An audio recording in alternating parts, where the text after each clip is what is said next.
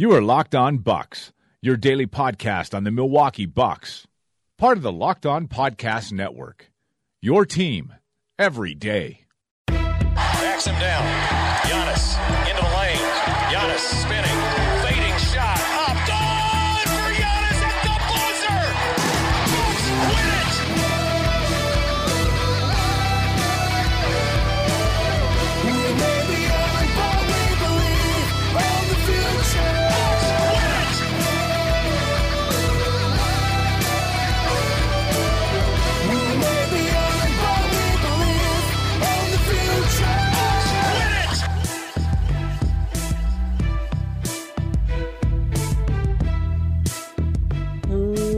Welcome to Locked on Bucks. I'm Eric Nehm. Joining me as always is my good friend Frank Madden. And Frank, I had LeBron James in draft today. Woo! That was Yeah. like a that was like a 72 pointer, I think. Yeah, it wasn't bad. Tell you that. It was not bad. Uh, in the other draft league that we did, because we, try to fill up two every week. Um, in the other one, I don't know. Do I have LeBron in the one you're in with me? I'm not really 100% sure. Um, but in the other one, I had Oladipo and Mirotic, which sucks because they both should have gotten me a good number of points, but instead I had to swap them out for garbage players because the game got postponed for tonight because of a rain delay. Because that's a thing that happens in the NBA. So Well, not ra- leaky roof delay, right? yes, In New Orleans, the Smoothie King, uh, I guess the the smoothies were dripping through the roof. Uh, unfortunately. Um, so and yeah, I- I had to switch my that- players, and I was not happy. Yeah, I saw that big fans were there for like two hours before they actually um, finally postponed it, which I'm sure everybody was thrilled about. But uh, but yeah, I'm as we're recording this, I'm in fourth uh, in the league that I'm in. I, I had James Harden and Chris Paul, um, which pleased my wife, who's a Rockets fan, and they had huge nights. Uh, helping the Bucks as well beat the Heat in Miami, so that that was good. Um, but yeah, I also Was that a little uh, scoreboard watch right there from Frank Man? A little hashtag scoreboard watch? Oh yeah, Oh, Okay. yeah. Okay. Um, but yeah, I also had a, I, I had who did I? I had somebody. I had somebody that I had to swap out due to that Pelicans game, and I ended up with Dragan Bender, which right now isn't really Not doing great. much for me. But anyway, All right. trade deadline. Trade deadline. It's here. I, I it snuck up on me. I'll be honest. I know it's early this year, but I knew it was early. Um, but it's still. I don't know. Like I, I feel like maybe be, maybe just because the Bucks have like been they already did something, and I'm not necessarily expecting them to do any huge moves tomorrow. But I don't know. The deadline kind of snuck up on me. Yeah, it it's kind of weird because one, it's early, and two, the Bucks have already made two moves, and I was curious kind of where Bucks fans' heads were at. So I ran a quick poll on Twitter, and I just asked, "Hey, something I'm curious about here. This is a two-part poll. The Bucks have already made two trades, Bledsoe and Zeller. One, do you want the Bucks to make another move before tomorrow's trade deadline? And the uh, 58% of people say no, 42% say yes, which okay, I think kind of makes sense. And then do you think the Bucks will make another move before tomorrow's trade deadline? 70% say no, 30% say yes. And I think that's kind of where I'm at right now is that I would lean towards saying that it will be a relatively quiet trade deadline for the Bucks because well, they already made the moves that that you would think they were going to make. Like the Bledsoe move came very early in the season, and that was, I mean, if you're trying to think of a big move, like that would be the definition of a big move was trading for Eric Bledsoe and, and kind of getting it, uh, especially in season. Maybe out of season, Eric Bledsoe isn't a big move, but certainly in season, I think that's a big move. Um, so you kind of have that one, and then you also have like the smaller depth related moves that will sometimes happen during the trade deadline. Like you already got the big one, you got the small one, and now when you look at the Bucks roster, like I don't know if there's much else there to trade on unless you make a big one. Yeah, and I again, I mean, this could be a famous last words. We're recording this uh, at 10 p.m. Central Time on Wednesday night, so uh, I guess This better not be like the time I said, man, whatever team trades for MCW is a sucker, and then the Bucks traded for MCW. that would that would really make me depressed. uh, yeah, and, and again, I mean, there's just sort of been like the, I don't know, the the DeAndre Jordan discussions. I don't even know if I want to say rumors. Um, it, it's just been kind of like a soft drone for for like weeks now. Like I, I'm so I'm just kind of numb to them at this point. So I, I again I I just don't know what that deal would even look like. And you know we've talked ad nauseum about um, why we don't think you know that kind of move makes sense. Just giving up a bunch for the privilege to pay a guy who is you know not really aligned age wise with with Giannis's prime and um, I mean again not to say that Giannis isn't already in a crazy prime right now. He, I, I think Giannis is just probably going to have like a really long prime. Um, but, uh, but yeah, I mean, it's just kind of like, is is DeAndre Jordan going to be like your number two or number three banana? Right? Is like, is that your ambition for this team? And I just, I just, I don't know. And again, like Jon Horst hasn't been around long enough to really have a great feel for what sort of how he views um, this roster and what he wants to how he kind of wants to construct it. Um, but again, maybe I'm projecting, but um, my hope is that the talk of the Bucks' interest in Jordan has not gone beyond just sort of like, oh, DeAndre Jordan's available and he's good. All right, we'll we'll make some calls. Um, because I'll, I'll admit I, I have been a bit nervous about the fact that the Bucks have been connected with all these centers, and I don't know, maybe I should have been. I, I know I said I would not have done the Tyler Zeller deal. Maybe maybe I should be happy if that's going to be the Bucks' move for center depth. Um, maybe I should just be happy that it was something minor and uh, you know not not something more major. But uh, but yeah, I don't know. I'm I'm I'm kind of basically become numb to sort of the general discussion of Bucks trades, uh, and at this point, I don't. I just don't know. I, you you said it yesterday that that the Zeller move may have been the trade, may have been the Bucks trade deadline, and um, certainly as we're sitting here, um, I'm sure there will be some moves in the NBA. I just I just don't know if it's going to be a Bucks move, and to be honest, I I'd be pretty fine with that. I, I I'd be okay saying, all right, you know what we we've gotten rid of Jason Kidd. We're going to see what this team is like, see how it fits. Uh, I, I, don't know if there's a killer deal to either ship anybody out or bring anybody in. And again, there's always probably something out there, but um, certainly at this point, you know, given the the the fact that it's not easy to do deals and generally teams are more likely to not do deals than do deals um, i'd probably say let's just roll the ball out and see how this team does the rest of the year and then kind of reassess uh, once the season is over If I'm being honest, I really wish we could switch the happenings of our Monday with our Wednesday uh, because I, I kind of wanted to have a larger discussion about the Bucks and kind of where they are because I think it's an interesting discussion. And then obviously Rashad Vaughn, Tyler's out. Uh, that happened, and we needed to discuss that because that happened in the here and now. But I really do wish we could have switched this because I I think the larger, bigger picture stuff is is more interesting right now with the Bucks. And I, I guess kind of what I want to do with this trade deadline is I don't I don't necessarily think the Bucks are going to make any moves, but what I do want to discuss is why it might be a good idea to make moves, or why, in the in the larger scheme of things, it might be a good idea to not. Um, so, what I kind of wanted to do here, and it's similar to what we did with Zeller, but I wanted you to take us through cap breakdowns of every year Giannis is currently scheduled to be on the team. So the length of his contract, I want to go through those dates to kind because I, always feel like when we have these conversations about you should trade for this guy or that guy or this guy's only going to be here for this long and Giannis could be gone by then or Giannis is going to be around like I just feel like we we speak in generalities too much and like those details aren't actually there. So let's start with the summer of Jabari. What does the Bucks cap look like going into this summer? Yeah, we mentioned the other night, right? Um, if you include Jabari Parker's cap hold, which again is the number that will count against their cap up until Jabari signs a new contract, or you know, and that could be with the Bucks, in which case his new deal supplants the cap hold, or if he leaves and you know if the if the Bucks if he signs an offer sheet and the Bucks didn't match, which at this point would surprise me, but um, you know that that's a possibility, I suppose. Um, then he would go to zero, obviously, and he wouldn't count against the Bucks cap anymore. Um, so if you look at it and kind of say, what is the kind of the the full freight? What is the sort of worst case biggest number? It's this roughly 130 million dollar number for about 14 roster spots. That's including a couple million bucks placeholder for uh, the first round pick that right now they're they're expected to keep. Um, and would not convey to to Phoenix as part of the Bledsoe deal, and that also includes two about two million bucks for Tyler Zeller, which is non-guaranteed. So you could wipe that off, and you'd be at 13 guys for 128 million or so. Um, and if you take Jabari off, if you say, well, what if Jabari leaves?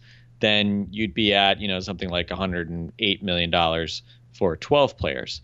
Um, in which case, you're still uh, you know over the projected salary cap of 101 million. But you know, again, we mentioned the other day, the luxury tax probably going to be mm, let's say somewhere between 121 and 123 million. Um, obviously, if Jabari is out of the picture, uh, I mean, you're you're way under the luxury tax.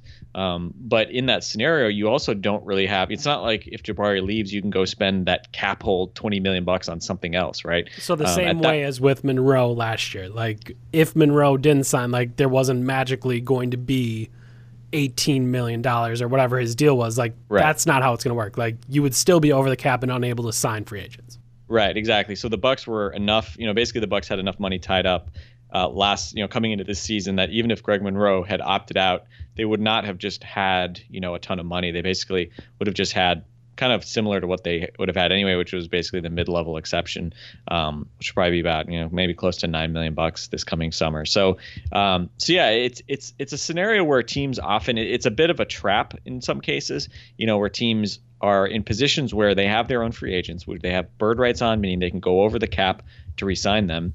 Um, and so they look at them and they say, well, geez, we could, you know, match a, a big offer sheet for Jabari Parker, and not to pick on Jabari here, um, or we could not, and then we'd have, you know, a nine million dollar uh, mid-level exception we could go spend on something. And you know, when you compare those things, it's pretty easy to see why you would want to keep a Jabari Parker.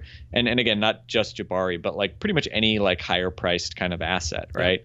Um, and and it's also interesting kind of look at Eric Bledsoe's situation as well because with Monroe expiring, if you had kept Greg Monroe and he was expiring, you could have re-signed Greg Monroe. Obviously, that would have been an option, or uh, you know, he could have just walked and his you know deal expires, and then you'd have more flexibility under the cap. Eric Bledsoe's owed fifteen million dollars next year, so that's obviously money that is on the Bucks ledger that wouldn't have been there if they hadn't have made the Greg Monroe trade.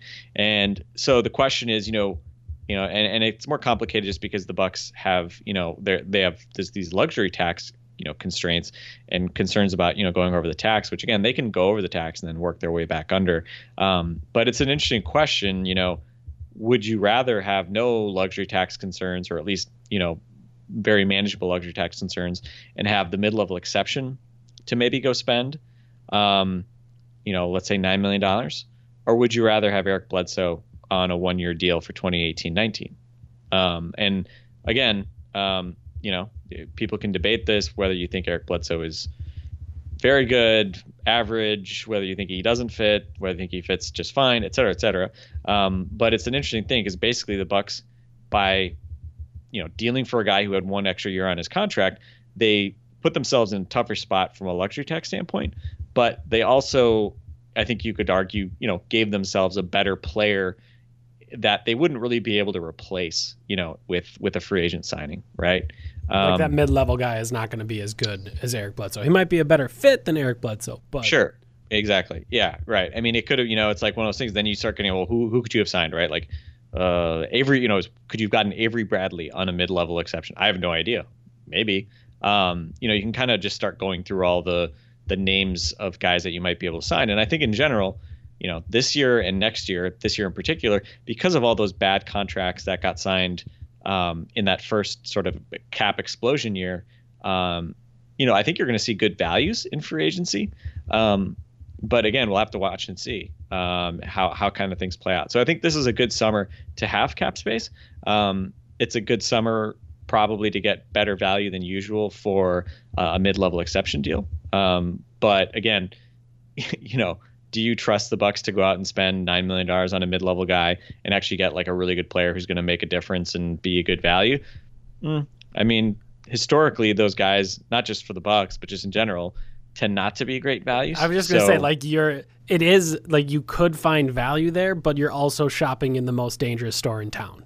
Like, Right, That's that's just a bad place to shop. As we always talk about, you want to shop at on the very top shelf and on the very bottom shelf. Like those are where you can find deals, but that middle section is always just kind of kind of a dangerous spot. So.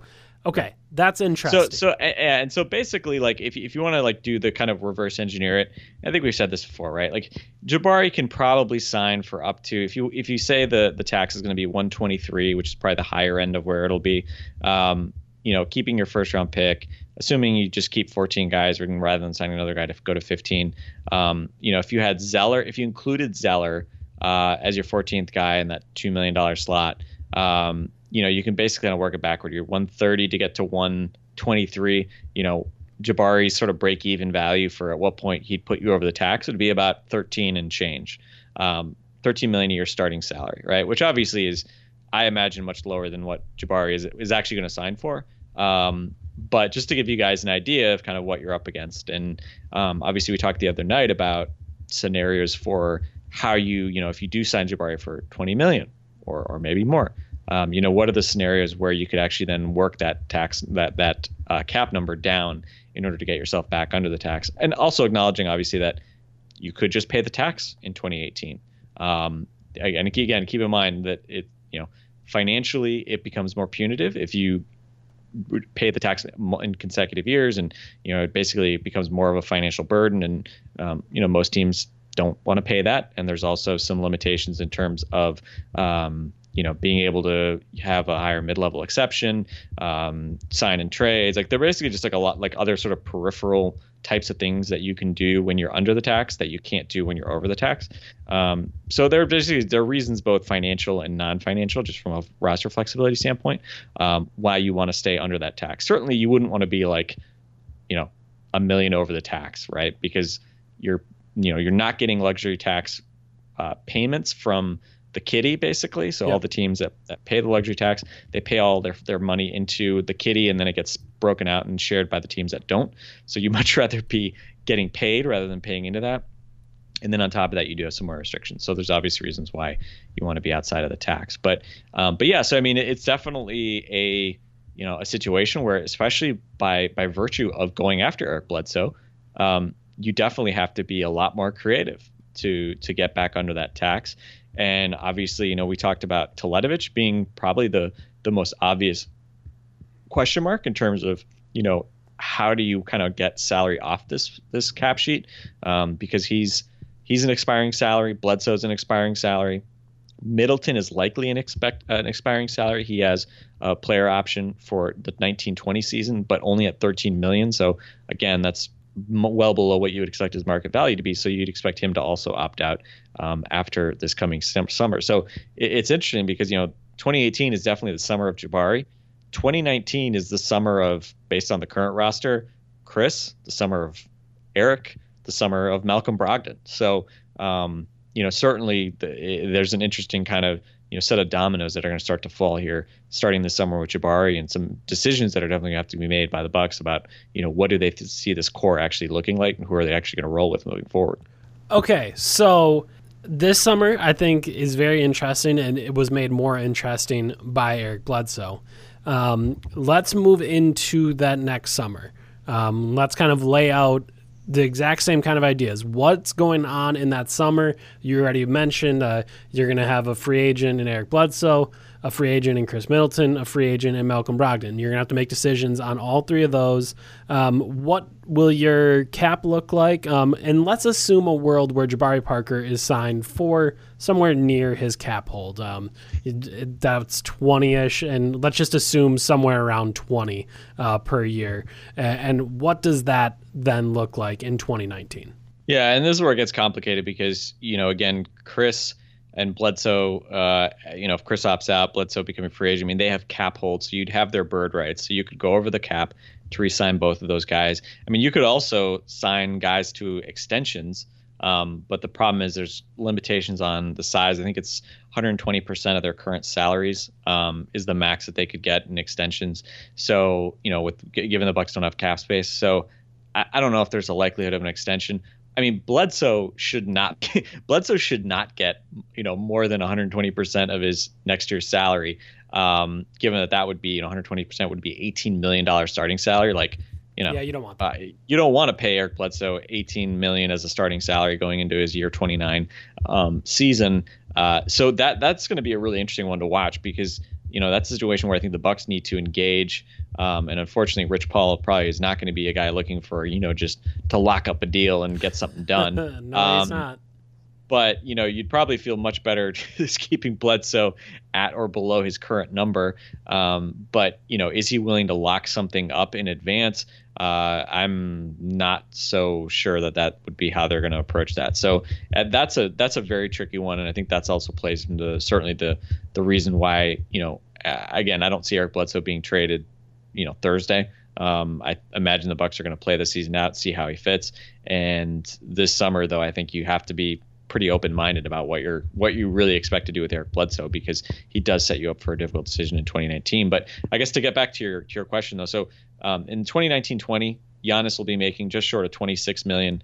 Um, if you say Jabari, maybe he, if he gets 20 million as a starting, he's at maybe like 22 that year. So he'd be at close to 50 million dollars um, just between those two guys. Snell and Delly combined will be at about another 20 million together, and John Henson just shy of 10. So basically, you add another 30. So basically, you're at about 80 million dollars in um, you know guaranteed money to to those hypothetical five guys, and then you've got Thon and DJ Wilson and Sterling Brown kind of you know on the periphery, and um, I think your I think your total cap number is it's shy of um, it's you'd be shy of a hundred. Um, so you'd be, you know, the cap that year is projected to be at 108 million. Um, but in all likelihood, again, because Khris, if he's a free agent, has a cap hold that counts in order to maintain his bird rights. Bledsoe has a cap hold to maintain uh, his bird rights. You're not really going to have functional cap space unless you get rid of those guys.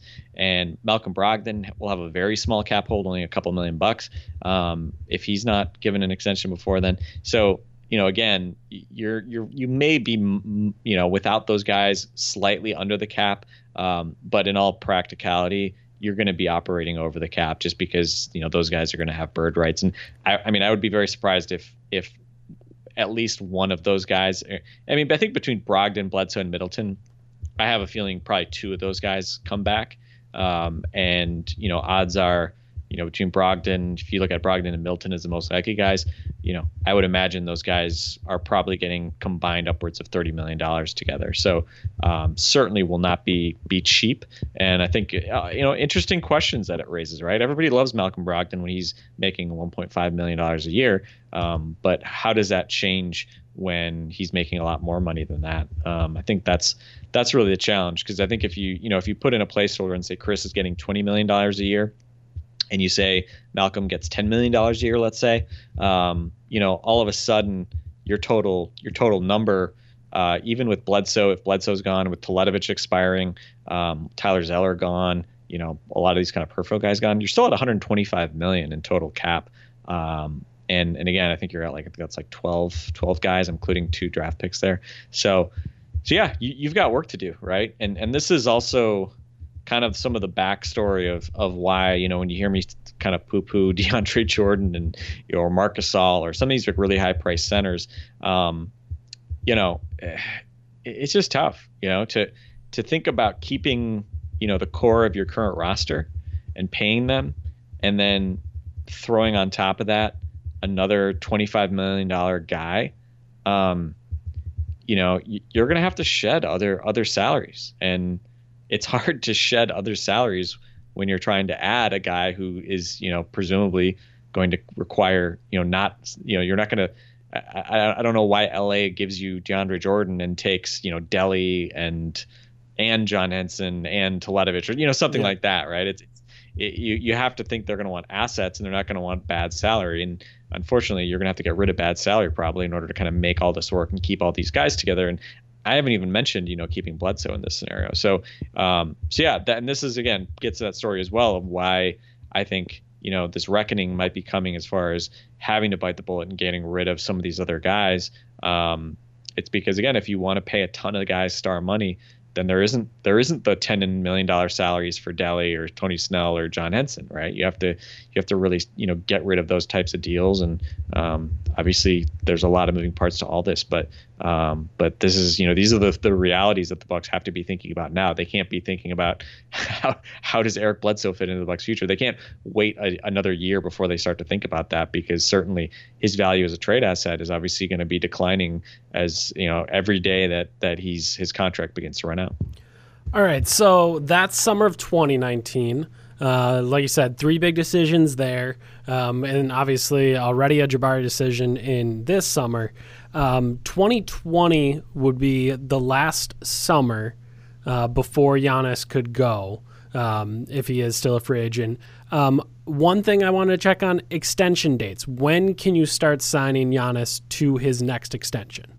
Uh, so Giannis would be eligible, you know, assuming he continues to make, you know, if I mean, at this point, there's, you know, you have to make uh, All NBA in order to be eligible for the designated veteran player extension.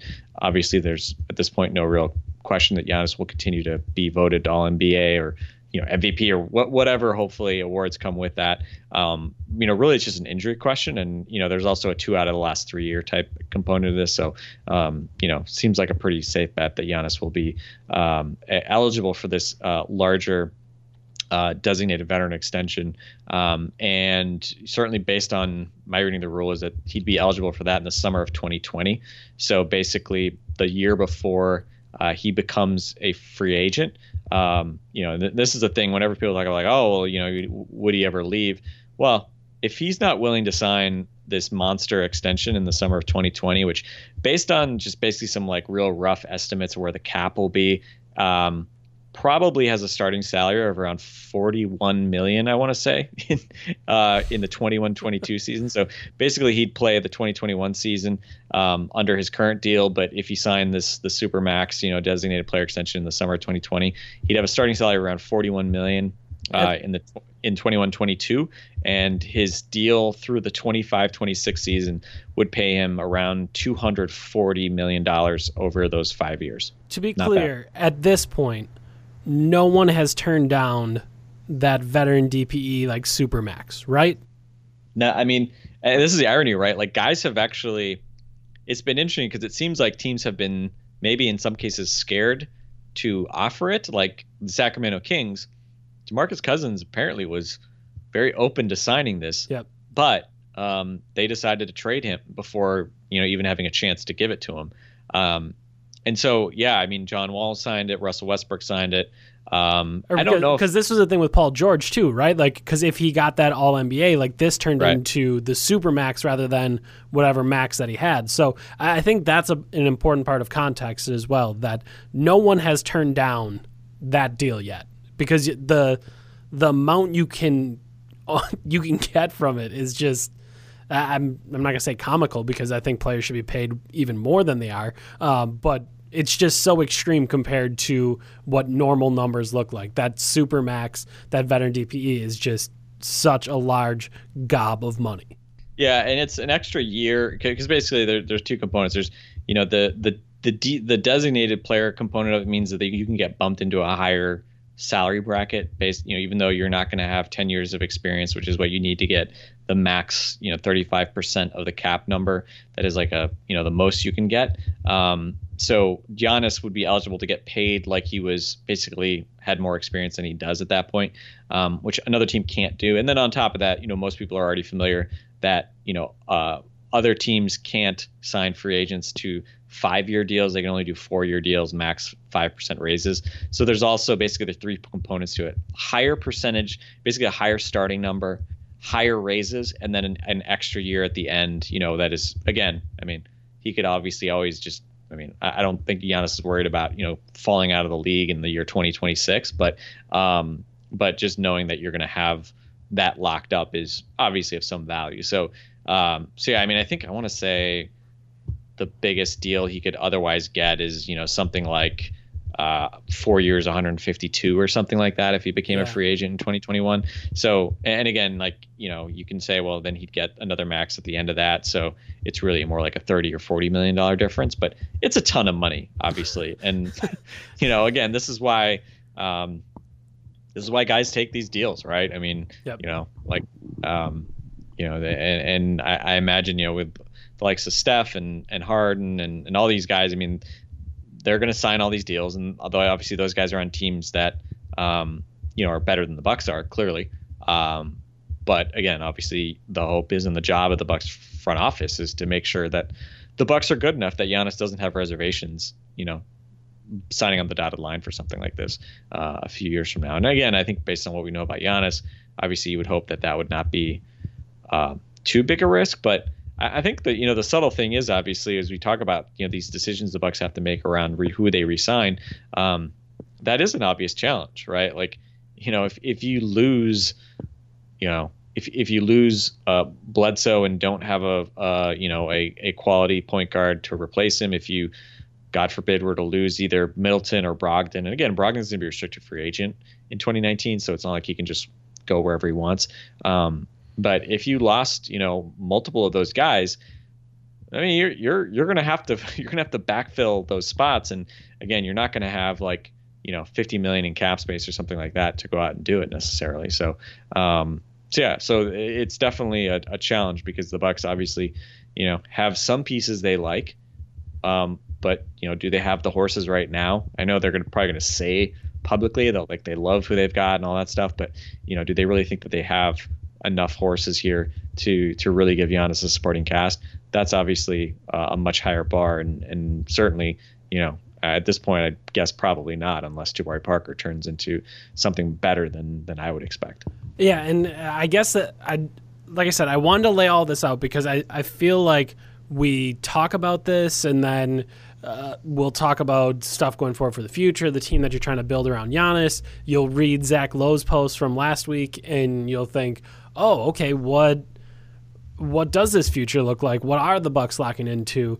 And, and I guess why I think it's especially interesting this this trade deadline is because when uh, I was going to include Brogdon in this, but now that Brogdon's out, I, I, can't imagine you could even trade him now if you wanted to. You'd have to wait to the offseason. But Bledsoe, Malcolm, and Khris all have probably their peakish value right now. Um, a year and a half of them as opposed to just one final year of them. Uh, Middleton's contract's very friendly, so I, I, don't I don't know that he'd ever really totally lose value, but he's going to have more value with a year and a half than a year. Um, same thing with Malcolm Brogdon, a, a insanely cheap deal um, right now for kind of his production, and then Bledsoe, who doesn't have the cheapest deal, but has a good deal and one that as you're going forward, you're going to be thinking about I don't know if I want that second that next contract uh, for Eric Bledsoe. Maybe you don't want that next one for Khris Middleton. Like he, he took a clear, uh, a pretty clear pay cut here. I shouldn't say a pay cut, but it was a good deal. The Bucks signed him for a good deal when they signed him. Um, he didn't get to be a part of the cap boom. He got signed before that, and then has now been a good deal. So all those guys have to get paid, and I, I just think again I'm I would be shocked if the Bucks would go out and, pull a move where they decide on a different point guard. Um, they decide that they want an asset for um, this offseason and to kind of get off of some money and trade Eric Bledsoe for, I don't even know what it'd be like, Eric Bledsoe for Isaiah Thomas and the Nets pick or something like that to try to please. Uh, to try to please LeBron here um, as they're trying to restructure their team. Like I can't imagine the Bucks making a move like that, but I guess I'd want to ask you, Frank do you think that's a move that'd be prudent? Do you think that is something that they they should explore at this very moment, or is that something that they should explore this summer? Or I guess kind of how do you see all of that? Because uh, I just keep thinking about again. I don't know that I'm totally afraid of Giannis not signing that deal because, as I said, uh, I think veteran DPEs are just going to keep getting signed because the money is just too much, and I don't think you can turn it down, especially if you get all those All NBA selections that I think Giannis will get. Um, but I, I do still wonder if you are trying to build that team and you are trying to get to a championship and you are trying to make sure that Giannis doesn't have any reservations about signing that deal. Are these things that you have to think about in the next? Uh, it's less than let's see, 16 hours up until the trade deadline? Like, are those things that you have to be thinking about right now? I think yeah, you have to be thinking about it. I think, um, you know, as you said, I think that it's the ticking clock thing on on Bledsoe's value. I think is really why you have to think about it. Um, and I don't think it's so much about you know, oh, you need to get a better player than Eric Bledsoe for the next year and two months.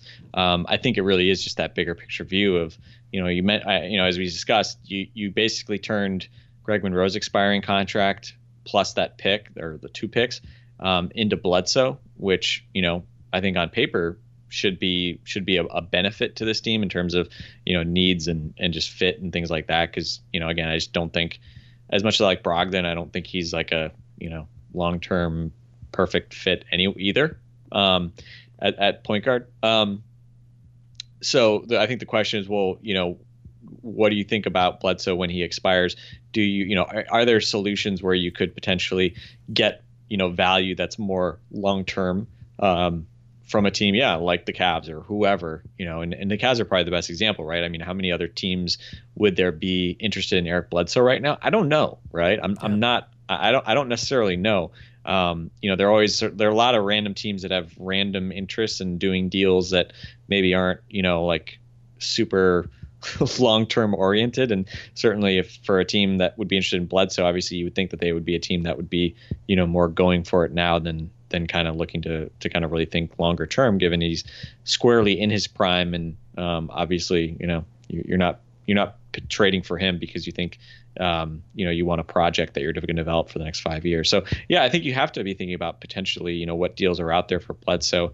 Um, but you know the challenge is well what you know who who would be the upgrade on Eric Bledsoe right? That that would be sort of the first question. Um, and it's like well Kemba Walker sure Kemba Walker would be an upgrade, but what's it going to take to get Kemba Walker right? I mean you weren't going to get Kemba for a protected first round pick and Greg Monroe obviously. So you know now as you sit here maybe there's some scenario where you can turn Eric Bledsoe uh, into Kemba Walker if you include other pieces and take back bad salary along with Kemba Walker. I think that would be an obvious one that you'd want to think about and maybe you know figure out if Charlotte would have any interest in doing a deal like that. Um, but again, like, is there some home run obvious deal there?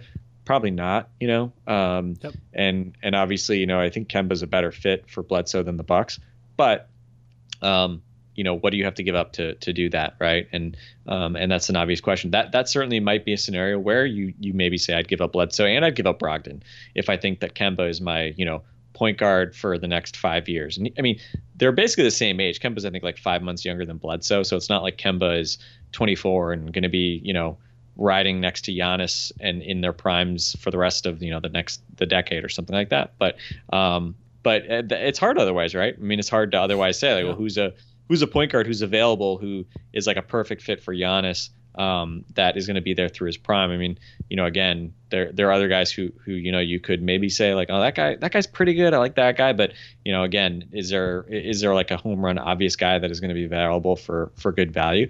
That's obviously um, a much tougher tougher decision. But I think you at least have to be thinking about these things um, because in general, you know, I think one of the big questions for the Bucks right now, I mean, they're interesting because they have Giannis, and then they have sort of these three guys in in Jabari, Bledsoe, and Middleton in, in some order. I mean, Middleton, I would say, is certainly the best player right now. Jabari has the highest ceiling. Um, but they're three guys who are like, you know, kind of like in scenarios, you could see them being like fringy all star candidates. Obviously, Khris may still even have a chance at, the, at, at being named like the you know the fifth injury replacement here yep. to the All Star game, which probably isn't likely, but but at least possible. Um, but you know, do you can you take two of those guys and turn them into a top 20 player, right? Because you know, maybe maybe Middleton's a top 40 guy, um, but is there a way to get into a real legit superstar running mate for Giannis? And, I, again, I'm not sure exactly who that would be. Um, it seems like every half, half the guys that might fit into that category are, you know, tearing ACLs or Achilles if you like Boogie or whatever it might be. Um, but I think that's that's definitely sort of I think a general question that I think if you're the Bucks, you should be asking yourself, right? It, it's not just how do I get you know as many you know how do I keep sort of the the, the bunch of fringe all stars I have um, because fringe all stars tend to be one tend to want to be paid like superstars. Um, yeah. And so are you not better off obviously getting a real superstar even if you have to pay them a max? Um, you know, is that a is that better value? You know, can you construct a more rational, sort of sustainable roster around something like that? And then, you know, you, then you have to go find your next Brogdon or your next Middleton or whoever, um, and that's obviously a challenge for the front office. But uh, but I think that's a that that's sort of a d- general question for me. You know, is there a deal where you package up a couple of these guys and and get get somebody who is a clear you know superstar running mate for Giannis. And I mean, this is the challenge, right? Is it's just hard to find those guys. And you know, Blake Griffin wasn't that guy. You know, obviously, the you know, the guys who become available tend not to be the guys that you you'd actually want to have. Yeah, that that's to me what I, is the big thing is that you are always looking for that other piece, but like that piece is rarely available. Um, Yeah. And and uh, again, Bledsoe isn't perfect, but that's a situation where someone becomes disgruntled. You can get them for for below market value, and that's what what the Bucks did there. Like I, I think what they did was find someone that's probably worth more than Greg Monroe's expiring contract and a first and a second. Like I, I think he is probably worth more than that, but at the same time, he's not he's not Giannis's running mate. Like he's not that guy. Uh, so he's just another one of, along with Khris and along with Jabari and along, uh, I guess even to a lesser extent, along with Malcolm Brogdon. Like none of those guys are that next guy, but they are on the fringes of things. And you mentioned fringe all stars like to get paid like superstars. Well, sometimes fringe all stars like to get paid like perennial all stars,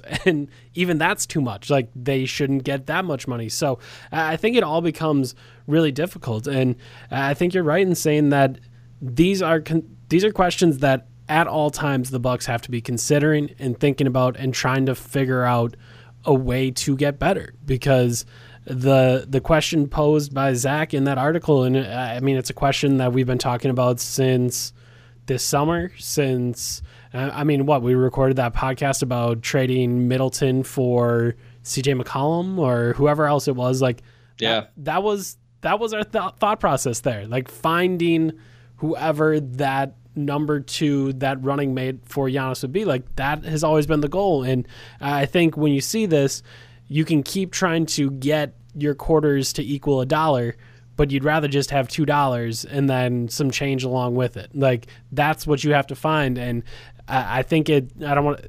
I think it's relatively clear that the Bucks just don't have those guys right now. Like Bledsoe, Middleton, and Parker, all nice, all nice to have around, but I don't know that they are enough. So uh, I think that's what makes this really interesting is that there may not be an obvious trade at this trade deadline, but the looming I like the idea of a trade should always be looming over this organization. Like it, it should always be how are we finding what's next? How are we finding enough to get us to that next level? And how are we finding that perfect number two to go along with Giannis? So I think that's that makes this trade deadline interesting to me, and I think that makes the next three months interesting to me. I think that makes the offseason interesting to me. Like this Bucks team remains interesting to me because they have so many of these unanswered questions, and we just went through the next two summers. Those summers are rife with questions that need to be asked again. Like Jabari Parker, that's a question that you have to ask this summer. Next summer, you have to ask about those other three. Like those are just going to keep coming up until you figure out exactly how you're you're going to win a championship. Um, so uh, it, I don't know. Just I, think all that stuff is important and stuff that we should always kind of be thinking about um, as we get to. Eh, and and and I would just add too. I mean, the hard part, the the challenge with a guy like Giannis being so good at such a young age is, you know, like you mentioned this this idea, right? I mean, the it's it, Cleveland's in a unique position because they obviously have, on the one hand, a, a clear incentive to try to win now in a way that typically a team that's projected to have a high first round pick you know isn't incentivized. Yep. you know normally these teams with very high first round picks are teams that you know are trying to take it slow and they don't want to go trade for you know really established pieces. They'd rather sort of take it slow. Um, cleveland potentially you know and again it, uh, my guess is they don't trade the the brooklyn pick but um, but you know again they could be sitting on a pick that is you know sixth, seventh, eighth, ninth. I mean, some, somewhere in that mid lottery range where, you know, again, you could find a real difference maker. There's no guarantee of it. Um, but one of the challenges, I think, if you're the Bucks now is, um, you know, do you have the guts to give up assets that are proven sort of, you know, commodities that help your team and help Giannis win games now Yep. and progress and maybe you know make you know build on what they did last year, but actually win a playoff series for the first time in you know 17 years or whatever the number is now for for the Bucks. Um, you know, do you have the guts to trade uh, kind of clear valued assets now that help you win now for something that you know maybe a draft pick that is going to be three years until it helps you, right? I mean, Yeah. at this point, if you you know if if you do that, it might be you know three years. Know, if you traded Khris Middleton for you know the Brooklyn pick, let's say, very very hypothetically, um, that could be a very. I mean, I, I think there's there's strong arguments for why that would be a you know a rational thing if you take the very long view of Giannis's career and you say, well, I want to build a championship team with Giannis, and you know that's not this year, that's not next year. Um, and Khris Middleton, who knows, right? Who knows how he ages? Who knows, you know, with his next contract, he's an unrestricted free agent, et cetera, et cetera. Um, but you know that guy might not actually be any good until Giannis is having is after Giannis decides whether he's going to take his Yep. supermax extension or not, right? So this is this kind of the rub is that you know Giannis, and again, I don't think Giannis is is more like this than probably the average superstar. I think he's probably more patient, probably you know less uh, has less of a you know tendency to want to go you know jump ship for you know wherever um, than than the typical guy in his position. But um, but it's it's a difficult you know it's a difficult kind of needle to thread. And you know again like in an ideal world you find some you know other 22 23 year old guy who you can have maybe higher certainty that he's going to be a star. Um, but again, those guys are also valued very highly, right? You don't just generally pluck, you know, teams don't just give up, you know, guys who are 22 years old and on track for stardom. Like if if they do, they're going to expect a huge payday and um, oftentimes, obviously, there's a lot of risk in, in doing something like that. And to or be honest, that young that's a, guy is going to have serious question marks, like Right. Jabari um, Parker. Oh, yeah, exactly and and that's why i think you know uh, as much as as scare as as much as the idea of paying Jabari a huge amount of money scares you know scares me as a Bucks fan who you know is thinking about all these numbers and how you make the cap stuff work. Um, you know, certainly relative to trying to go free up cap space or something, you know, trying to go find other ways to go spend money and and find another potential star. Um, you know, just keeping Jabari Parker and just hoping he figures it out. Um, you know, again, maybe he's not an ideal positional fit with with Giannis, but um, but that's a pretty obvious one because he's sitting right under your nose, and you know you don't have to trade assets to get him. You do have to pay him. Um, but you know, again, these are these are all these different trade offs the Bucks have to make, and uh, again, you know, it's one thing when you're kind of at the start of a rebuild. You know, you can you can take swings and you can miss, and you know, I mean, look look at the Sixers, right? I mean, the Sixers basically got nothing for the, a number six overall pick in Nerlens Noel, right? He was fine for a couple years. They traded him for very little. Um, they got nothing for Jahlil Okafor, who was a number three overall pick. Um, that was a complete whiff. So far, they've got nothing from a number one overall pick in Markelle Fultz. Yep. And yet, you know, because they hit on Embiid, because it seems they've obviously hit on Simmons, they still have an extremely bright future and they've managed their assets well. And they're going to have this Laker pick. And, you know, so they have these more swings that they can take. Um, but, you know, it, you then sort of reach that tipping point, right? Where it's like, okay, well, how do we build a championship team? Like, it's one thing to build like a, a fun team, a cool team with some nice pieces. Oh, they're going to be up and coming. But then when you think of like, okay, well, we have to win a championship now. Yep. Oh, okay. Well, only one team can do that. And your margin of error, especially when you're like the Bucks and you have a lot of inflexibility around, you know, your your cap stuff, and you don't have extra picks lying around. In fact, you have you know a deficit in terms of picks. Um, your margin of error just shrinks, right? Um, you know, you you need to hit on that Malcolm Brogdon pick. You need to hit on that Sterling Brown pick, especially because you whiffed on Rashad Vaughn, and it looks Yep. like you know Thon Maker is not going to be a star. Maybe you know you just hope he's going to be a you know a good solid role playing guy, maybe a starter. Um, but yeah, it's it's just every everything when it, once once you really start being put under that microscope of of the championship bar, you know every move just becomes that much more important.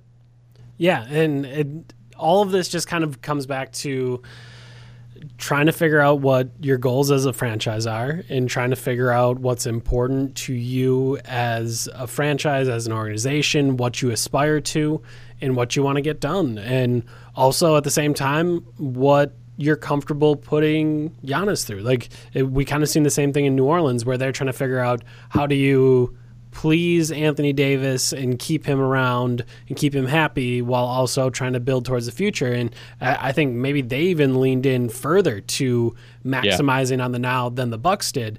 Um, and the Bucks have certainly done that to an extent, but maybe not that same extent. But that is kind of always the crux of the issue: is trying to figure out how do you keep someone entertained, happy, and developing, and presenting new challenges to that player, and and not insurmountable challenges. Like as Giannis grows, it would be nice if he doesn't have to carry a crappy team that's super young and trying to figure out how good they are to the playoffs. Like it is nice for him to have veterans that can help out in those roles. And maybe even if they aren't great fits, say like an Eric Bledsoe, like there are nights where they can kind of take the load and you don't need a Herculean effort out of Giannis every night, but there are a number of nights where he can do it. So I don't know. It's it's just fascinating to kind of think about all this stuff and kind of how it's all intertwined. And um, hopefully in this conversation, we kind of got at some of those issues so that you can attempt to think about those more broadly because I do think they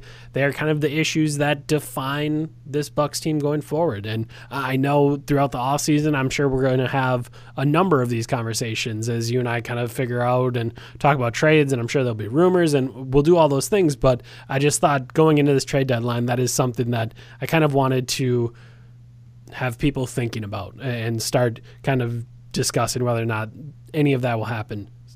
I would lean that none of it happens tomorrow, and that by the time we record our podcast uh, tomorrow night, we won't have any action to talk about. We will maybe talk about other things that happen around the league, if the Cavs blew up or whatever may happen on trade deadline day, um, and then we'll preview the Heat, and we'll be on towards the set the.